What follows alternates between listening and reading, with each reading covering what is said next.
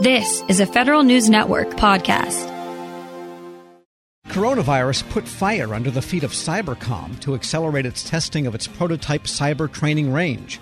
The result was a surprise. Joining me with more on this story, Federal News Network's Scott Maucione. So, Scott, review for us Cybercom and its training range in the first place. Right. Well, they have a, a training range that they built recently, which is a part of a prototype. And what this is is a persistent cyber training environment. It's an online uh, environment that cyber warriors can tap into. And once they go in there, they can practice really anything. They can practice fighting malware. They can look for cybersecurity holes. They can put anything they want onto this environment. And once it's on there, they can start, you know, using it as a as a, a training field, really, to uh, work with those bugs or whatever else viruses that are in there. Sounds like Facebook. but no, it's really not. It's something isolated. All right, and tell us about the exercise and why it got accelerated. What did COVID 19 and coronavirus have to do with their testing of this whole environment? This exercise is something that they do from year to year. It's called Cyber Flag. And what it does is it brings together military services, different countries, government agencies all together to, uh, in this case, this year, they were trying to protect a fictional air base. And so not only were they protecting personal identifying information of the airmen that would live on that base, but also they were trying to protect the what they call in, industrial control points or industrial control systems. So that would be maybe your water system, your flight control system, uh, fuel, things like that. They want to make sure that you can't do what we did to Iran with Stuxnet with their uh, nuclear facilities, which is spin uh, spin their centrifuges faster, ruin some of the equipment and things like that. So uh, what what they had to do was obviously COVID nineteen came through, and these uh, soldiers and, and other uh, military service members had to be socially distanced while they were trying to use this uh, do this exercise. Well, usually what they would do was do this in Virginia. Everyone would go into one area. They would move the equipment there. Obviously, they couldn't do that this time. So put a little feet under their fire, as you said in the beginning, to begin this uh, persistent cyber training environment, which is a multi-million dollar environment, like I said, that that's based online.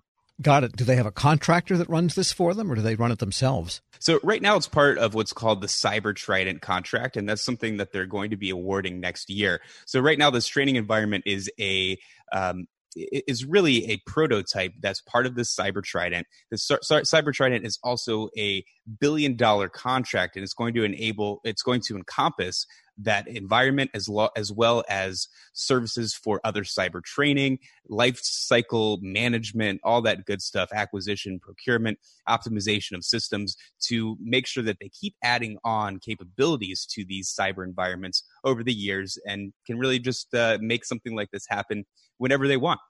So the big difference is, though, they have to do it with virtual presence and not people all gathered in one sock type of facility. Exactly, but that that distributed environment is what they want in the first place because it's not going to always be that you are on the base that's getting attacked, right? So, you know, you could be somewhere in Washington and be able to protect someone in New Mexico or a base in New Mexico.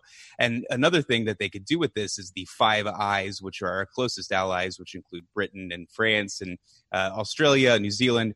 They can also take uh, part in this exercise, and we can all work together uh, within the intelligence community as well. And so, what happens next? Well, you know, like I said, the Cyber Trident is the, is the next part of this. So that uh, they just released the request for proposals on Trident, which is a nearly billion dollar contract, as I said, uh, on June 11th. They plan on awarding that around this time next year. So uh, keep an eye out for that. They recently had an industry day. Uh, it's going to be a big contract. Raytheon's already uh, expressed some interest within that contract. We're speaking with Federal News Network Scott Maucione, and let's talk about the Army because there is a lot going on there with respect to how it treats soldiers of color and race relations inside the Army.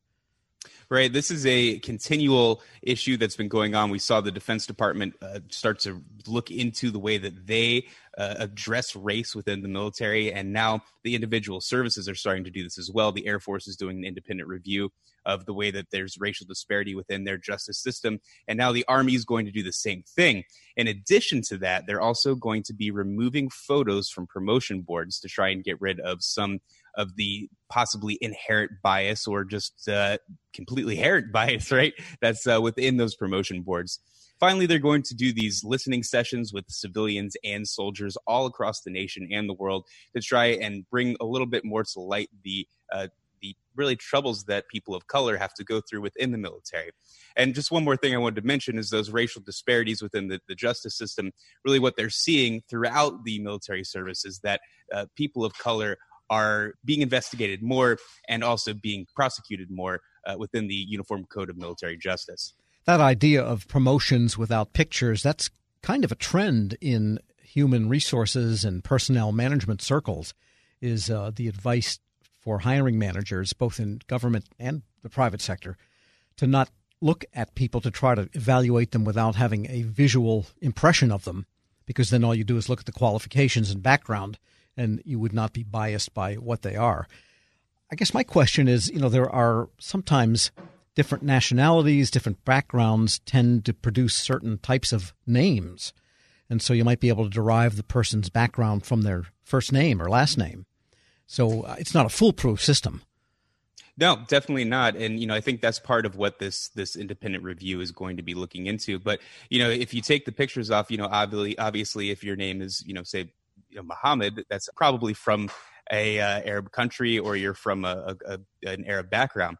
Um, that uh, may not, obviously gives things away, and, and, as we said, push into an inherent bias again. So uh, you know something that they may want to look at in in future uh, reviews.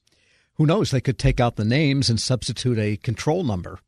Right. and Yeah, like, that's very uh, possible. You know, resume three four five six or seven eight nine zero. You know, and then then put the personal information back in once you've made that determination. Interesting. And one final question. It looks like Space National Guard is part of the National Defense Authorization Act bills as they stand now for 2021. What's going on there?